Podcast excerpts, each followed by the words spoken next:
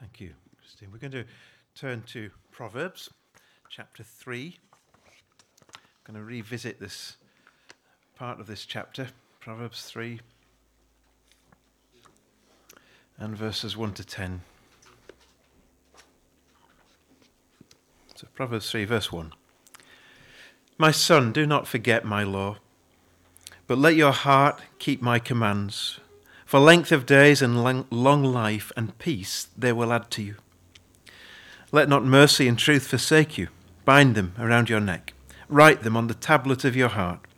And so find favour and high esteem in the sight of God. Trust in the Lord with all your heart, and lean not on your own understanding. In all your ways acknowledge him, and he shall direct your paths. Do not be wise in your own eyes. Fear the Lord and depart from evil. It will be health to your flesh and strength to your bones.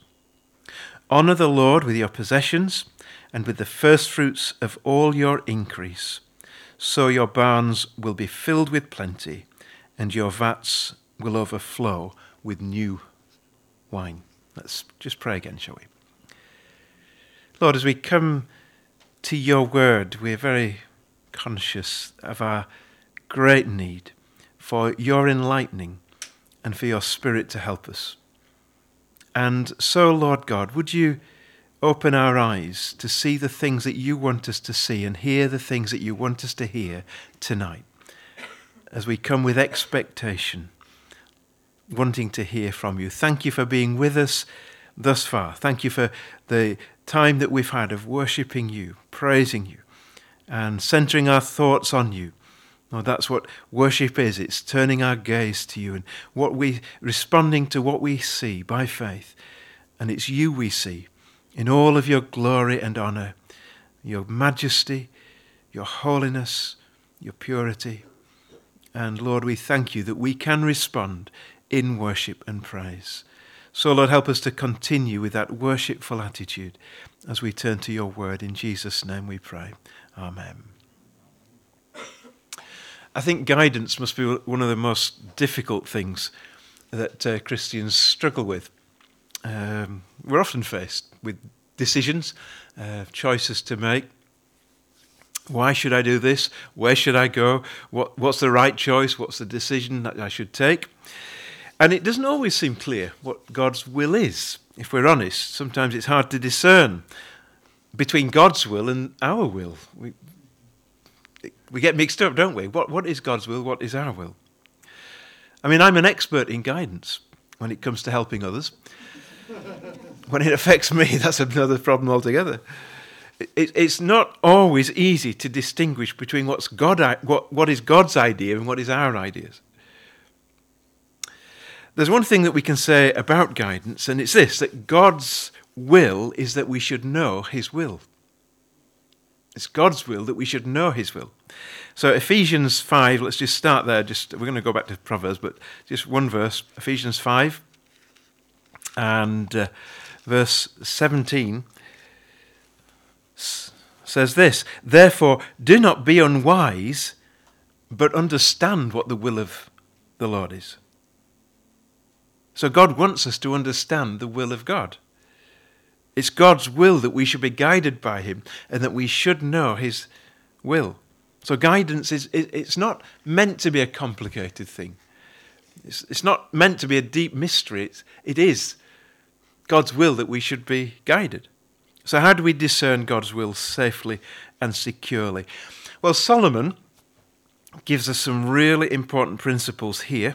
King Solomon in Proverbs 3 under the guidance of the Holy Spirit. Solomon, we've learned in this series on Proverbs, he was famous for his Proverbs, famous for his wisdom. Do you know how many Proverbs Solomon wrote? We're actually told, you don't need to turn to this, but 1 Kings 4 29 says, uh, And God gave Solomon wisdom and exceedingly great understanding, and largeness of heart like the sand on the seashore. Verse 32 He spoke 3,000 proverbs and his songs were 1,005. So he was prolific. 3,000 proverbs, 1,005 songs he wrote. And of the 3,000 proverbs, many are recorded for us in, in, in this book of Proverbs. And I would say that, I don't know whether you'd agree with me, I think the most famous, if that's the right word, familiar proverb, or one of the most familiar, is in that passage that we read. I'd suggest it's Proverbs 3, 5, and 6.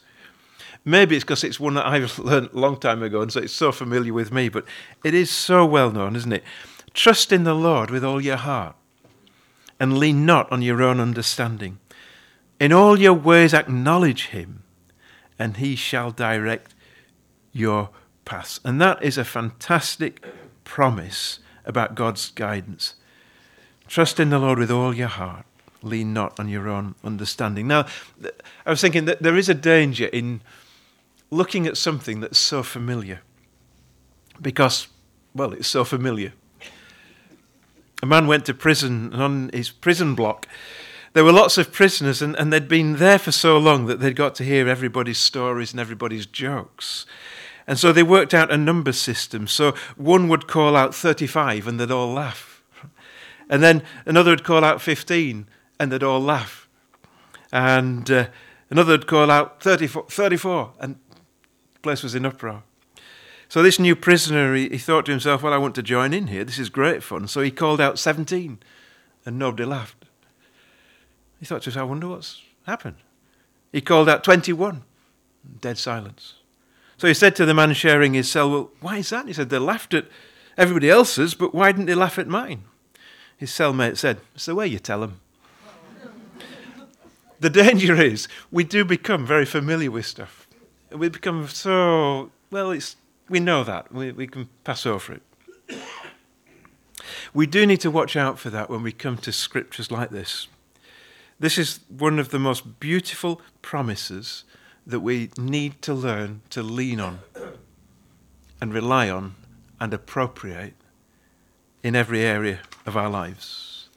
So here are four clear lessons in this scripture, in this these few verses, Proverbs 3, 5, and 6, about guidance, simple principles. The first is this we need to believe God, God, we need to believe God wants to guide every part of our life. Believe God wants to guide every part of our life. In other words, guidance is, is it's not just for the big decisions, the major decisions, it really is. God wants to guide us in every little decision, every part of our lives. Verse 6 says, In all your ways acknowledge him, and he shall what? Direct your paths. What does it mean, direct your paths? It literally means he will make your paths straight.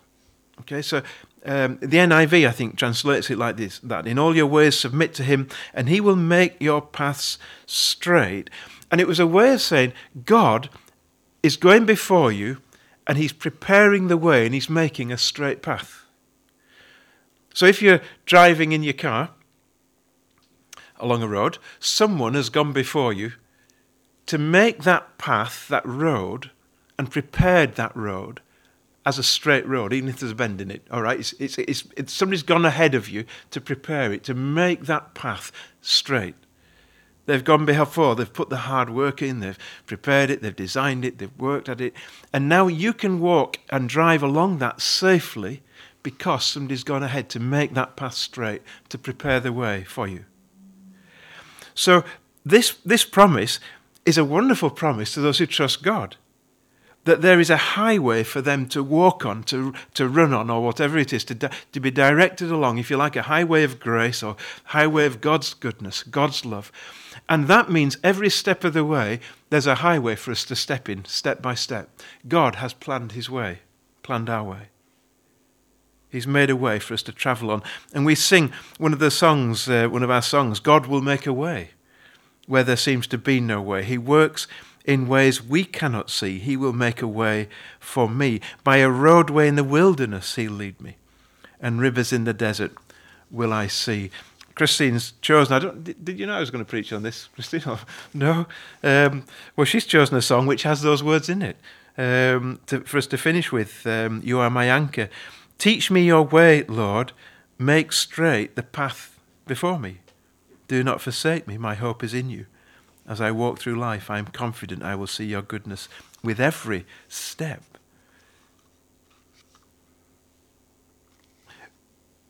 So that's a promise for those who trust God that God actually has gone before us. So when we, whatever we, whatever situation we're in, however tough it may seem, we can trust Him that actually He is, He's made the way straight. All right, it might seem crooked and pathway and bendy and r- rough and lots of stuff we go through, but the thought is that God's gone before and He's prepared it for us to walk in as we trust in Him. So when there seems to be no way, God's made a way already. And what we need to do is walk in obedience to Him, close to Him. We'll come to that in a moment.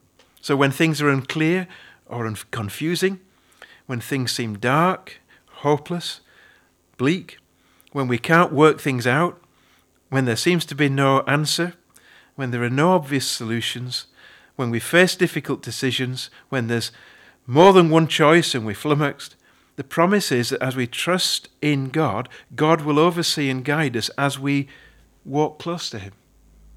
He'll direct our paths. So, first of all, believe God wants to guide every part of our life. Secondly, beware of our limited understanding.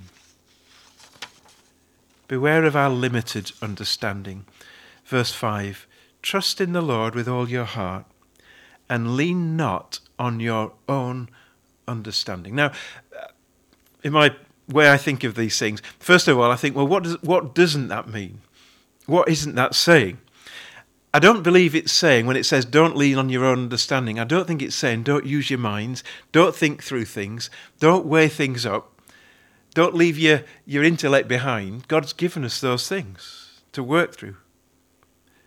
We need to read, we, we need to learn from experience. We need to listen to what people say. And there's all, there's all sorts of ways in which God helps us to make decisions. We, uh, we need to guard, I suppose this is a generalization, but we need to guard against over spiritualizing guidance. I've heard of people who've gone way over the top on this whole issue of seeking God's will to such an extent that every minute decision almost becomes an agony decision of does God want me to do this or does God not want me to do this? Like the lady who agonized over whether to have carrots or cauliflower for dinner. She didn't know which was God's will. Another man's house caught fire, but he didn't call the fire brigade because he didn't feel led of the Spirit to do so. So he watched as his house burnt down. Another man was led of God never to wash. May have been God's will not for him to wash, but certainly not for me to sit next to him. There's, there's, that, that's like religious mania, isn't it? But that, I mean, those are sort of trivial examples. But there's a serious side to it. I remember reading Martyn Lloyd-Jones' book, Prove All Things.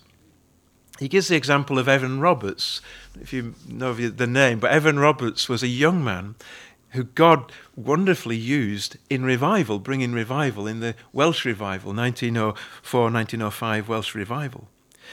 But as, as he, and he was known for his being spirit led, but as he developed in his ministry, he became overly zealous. And uh, he erred too much towards that.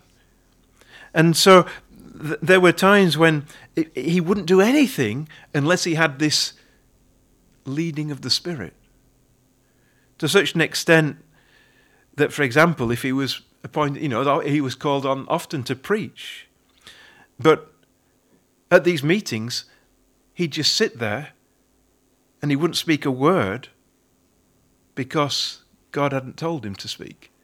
Even though the meeting had been announced, the people were there, the congregation were there, he was there, but he wouldn't speak because he didn't have the leading of the Spirit. And so they left without him speaking. And uh, eventually he had a nervous breakdown, mental nervous breakdown.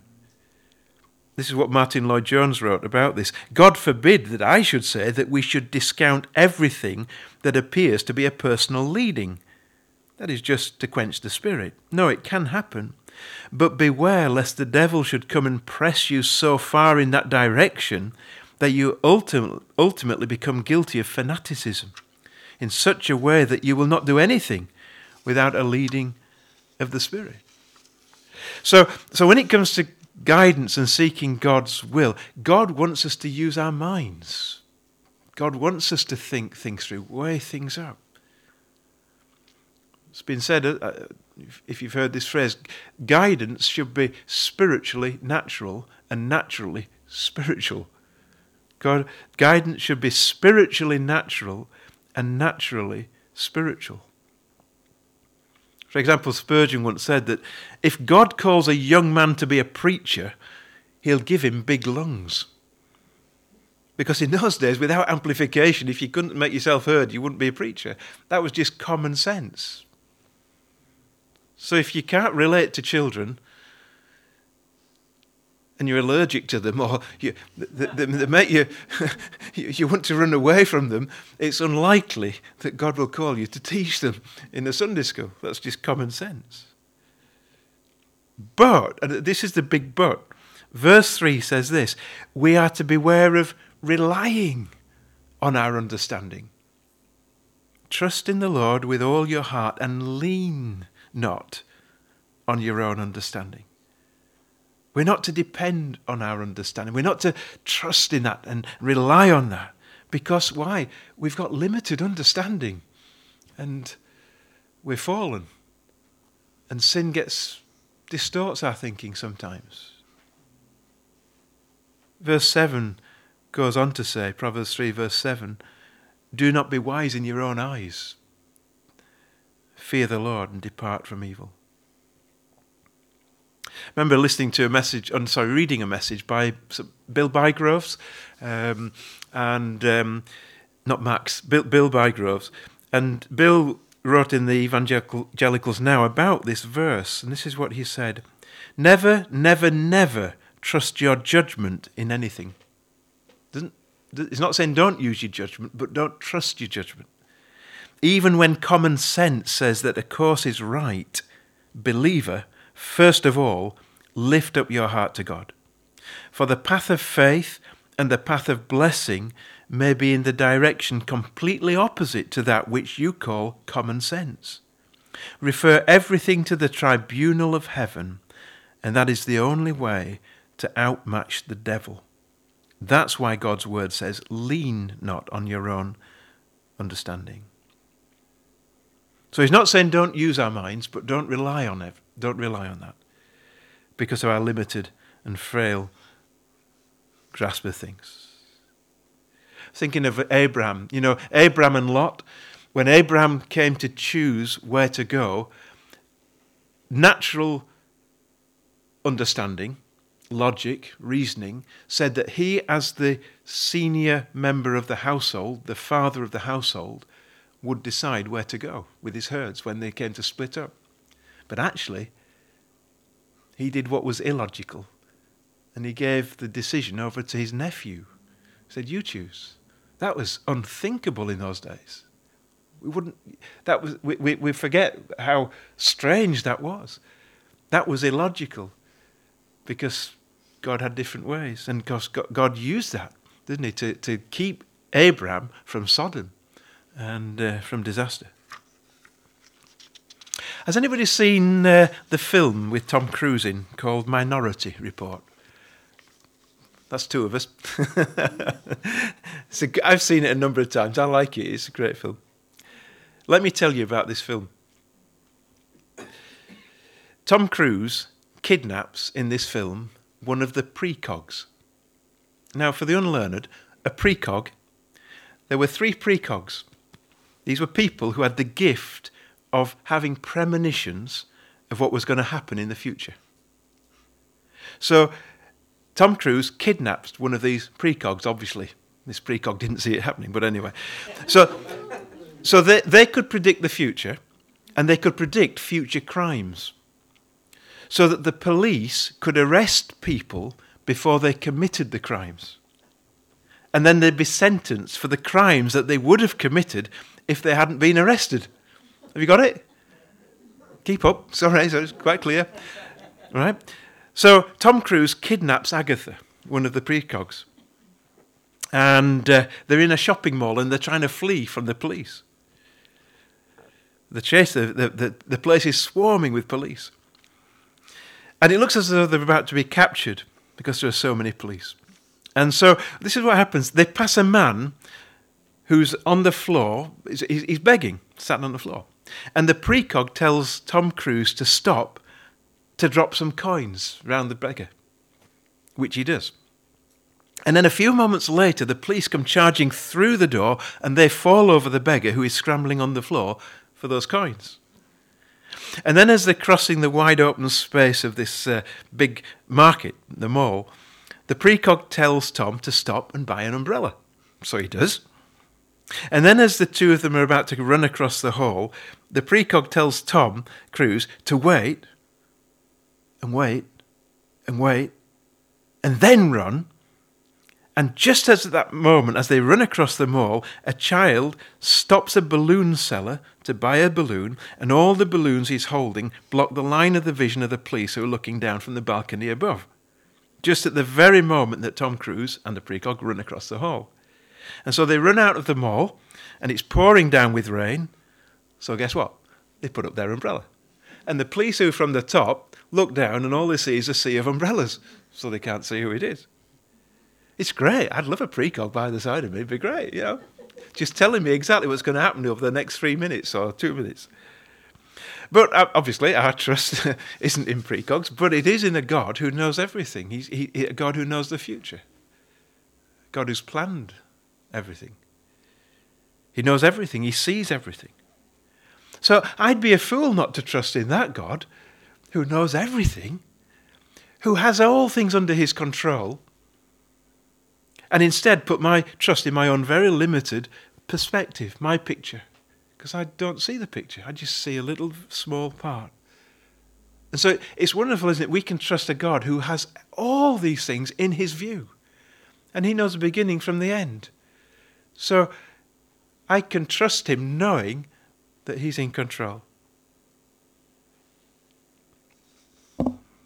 D.L. Moody once said, Trust in yourself you are doomed to disappointment. Trust in your friends, and they will die and leave you. It's a bit negative, isn't it? I don't know. Trust in money, and you may have it taken from you. Trust in your reputation, and some slanderous tongue may blast it. But trust in God, and you are never to be confounded in time or eternity. Psalm 118, uh, verse 8 and 9 says this it is better to trust in the Lord than to put confidence in man. It is better to trust in the Lord than to put confidence in princes. So, believe God wants to guide every part of our life. Secondly, beware of our limited understanding. Thirdly, be wholly committed to God as we trust in Him. Be wholly committed to trust to God as we trust in him. Verse 5, 3 5 says, Trust in the Lord with all your heart. And it's obvious, isn't it? But it's trust in the Lord, not in our thoughts, not in our understanding, not in our feelings or our, under, or our circumstances. All of those things fluctuate. Trust in the Lord. It's very important, isn't it, for us to do that? Because there are times when everything's great you know, there are times, aren't there, when everything goes well and, and your, your prayers are answered. You know, you're going into Morrison's car park, you pray for a spot to park, and there it is. Car comes out. Everything works well. Pray for someone's health, they're healed. We ask God to save someone, they're saved. We pray for something, God answers our prayers quickly. There are other times when nothing seems to work. And it feels as though God's a million miles away, not listening to our prayers. You pray for people to get saved, nothing seems to happen. You pray for the same parking spot, and just as you're about to go in, somebody else draws in before you. It didn't work. It didn't always work like that. It's not like a slot machine. Put in a coin, and out comes the answer. When that happens, we are stripped down, from trusting anything else but God, God's character. If I stop trusting God when things are going badly, it means I don't know God. I cannot know God well. Because God never changes. His love never changes. His character doesn't, doesn't deviate in any way. Some people think when things go wrong, wrong that they can't trust God anymore. How many people have left the church, left their faith because things have gone wrong? But what that really shows is that they haven't really got to know God for who He is. God is our Heavenly Father. The word trust in Hebrew means to put all your weight on something or on someone. So, trust in the Lord means to lean wholly upon God. And it means I need to learn how to rely on Him in light and in dark. Commit the whole weight of all that I am and all that the future holds, all that I need into His care. Cast all your cares upon Him, for He cares for you. We need to absolutely be confident of God's care. Trust in Him with all your heart, every part of your heart. Because you either give Him all your trust or none at all. Someone has said half hearted trust is like whole-hearted, hmm, can't say it. Half hearted trust is like whole-hearted doubt. Half-hearted trust is like whole-hearted doubt. You know, you, you can't put half your weight on something, on someone, when you sat there. It's either everything or nothing. And we're to lean all of our weight on God. Trust in Him with all your heart. Trust in Him with every aspect of our life. There's nothing that God isn't interested in. In everything you do, make sure God is involved in it. And so we need to be wholly committed to God as we trust in Him. That, of course, means trusting in His Word, doesn't it? Because how does God guide? Well, He does guide through circumstances, He guides through advice that people give, He guides through different ways. Sometimes He will speak to us, maybe outside of His Word. I think there are different ways, but primarily, God uses His Word to speak to us. So, wholehearted trust being wholly, wholly committed to God means we trust in God. We need to keep reading the Word of God. God's, you know, how, how many times have, has God spoken to you in your regular quiet time, in your regular readings? It's not. I, I think we have to be careful, don't we? It doesn't mean that God, you know, you say somebody's thinking about what to do at school and what should I study? And you're not going to find a verse that says, Thou shalt study maths, physics, and zoology, or something like that. If you're applying for a job, maybe it's with British Rail, you're not going to find a verse in Exodus. You know, Moses caught the train up Mount Sinai, or something like that. It, it just doesn't happen like that. But God does speak to our spirit through His Word. We, we know that. We, when you're reading, you just you, you, you know when you just know you sometimes you might feel your heart quicken, or you, you, you just know that God's speaking through that verse, through that passage. It's wonderful to know and hear when God speaks like that. And He will speak to us when we need it, as we regularly give ourselves to God's Word. And then, fourthly, and this is a very short word, uh, point, and lastly, be willing to obey Him. So believe one, believe God wants to guide you in every part of your life. Two, beware of your limited understanding. Three, be wholly committed to God as you trust in Him. Four, be willing to obey Him. Verse 6 In all your ways, acknowledge Him. In all your ways, acknowledge Him. The NIV has, in all your ways, submit to Him. So if I want to be guided by God, I need to be willing to walk with him in obedience. God is not going to be show, God will not show me new light if I'm not walking in the light I already have.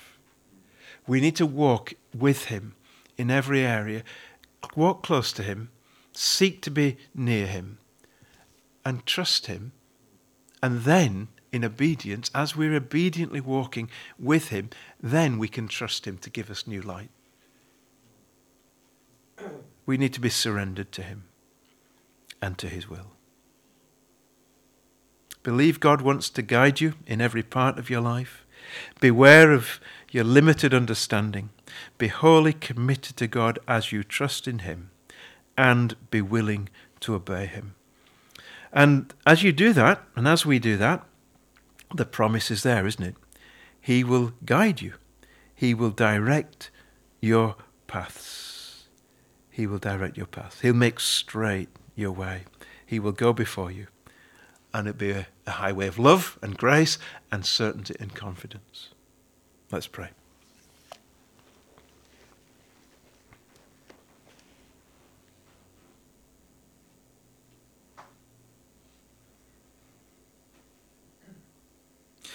Lord, thank you for the way that you do guide us. I thank you, Lord, that each one of us has a story to tell of your faithfulness. Even when we've not been faithful to you, you have been good and faithful to us. And so, Lord, I pray, help us to learn more and more how to wait on you. We want, Lord, to give you all the opportunities to lead our path, lead us in our path, and to direct us. Help us, Lord, to be faithful. Help us not to be anxious in times of difficulty, hardship, perplexity, confusion. Teach us, Lord, not to be in a hurry in these things. When it comes to seeking your will, Lord, help us to walk patiently with you in the light that we have. I pray for those, Lord, in our fellowship, maybe here, maybe not here, who, who Lord, are facing, well, hard times or difficult times. And, Lord, there are questions in their minds. Lord, help them to prove your word. Remind them that they can trust in you with all of their heart. Help them not to lean to their own understanding. Help them not to always be figuring things out but Lord, to commit everything to you. And to commit wholeheartedly their whole selves to your goodness, your grace, your love, your power. Your all omniscience, every part of you, Lord, it's so dependable. Help them to put and help us to put our whole weight upon you in every circumstance. And so, Father, thank you. And Lord, teach us as well, Lord, not just to think about these things in the big areas of life, but every day. Lord, we want to walk with you. We want to be led by you. We want, Lord, to hear that voice saying, go to the left or go to the right. Lord, uh, maybe a voice of correction. But Lord, we, we want to hear you.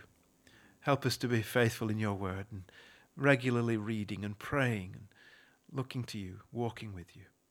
For we ask these things in Jesus' name. Amen. Amen. Thank you. Thanks, Christy.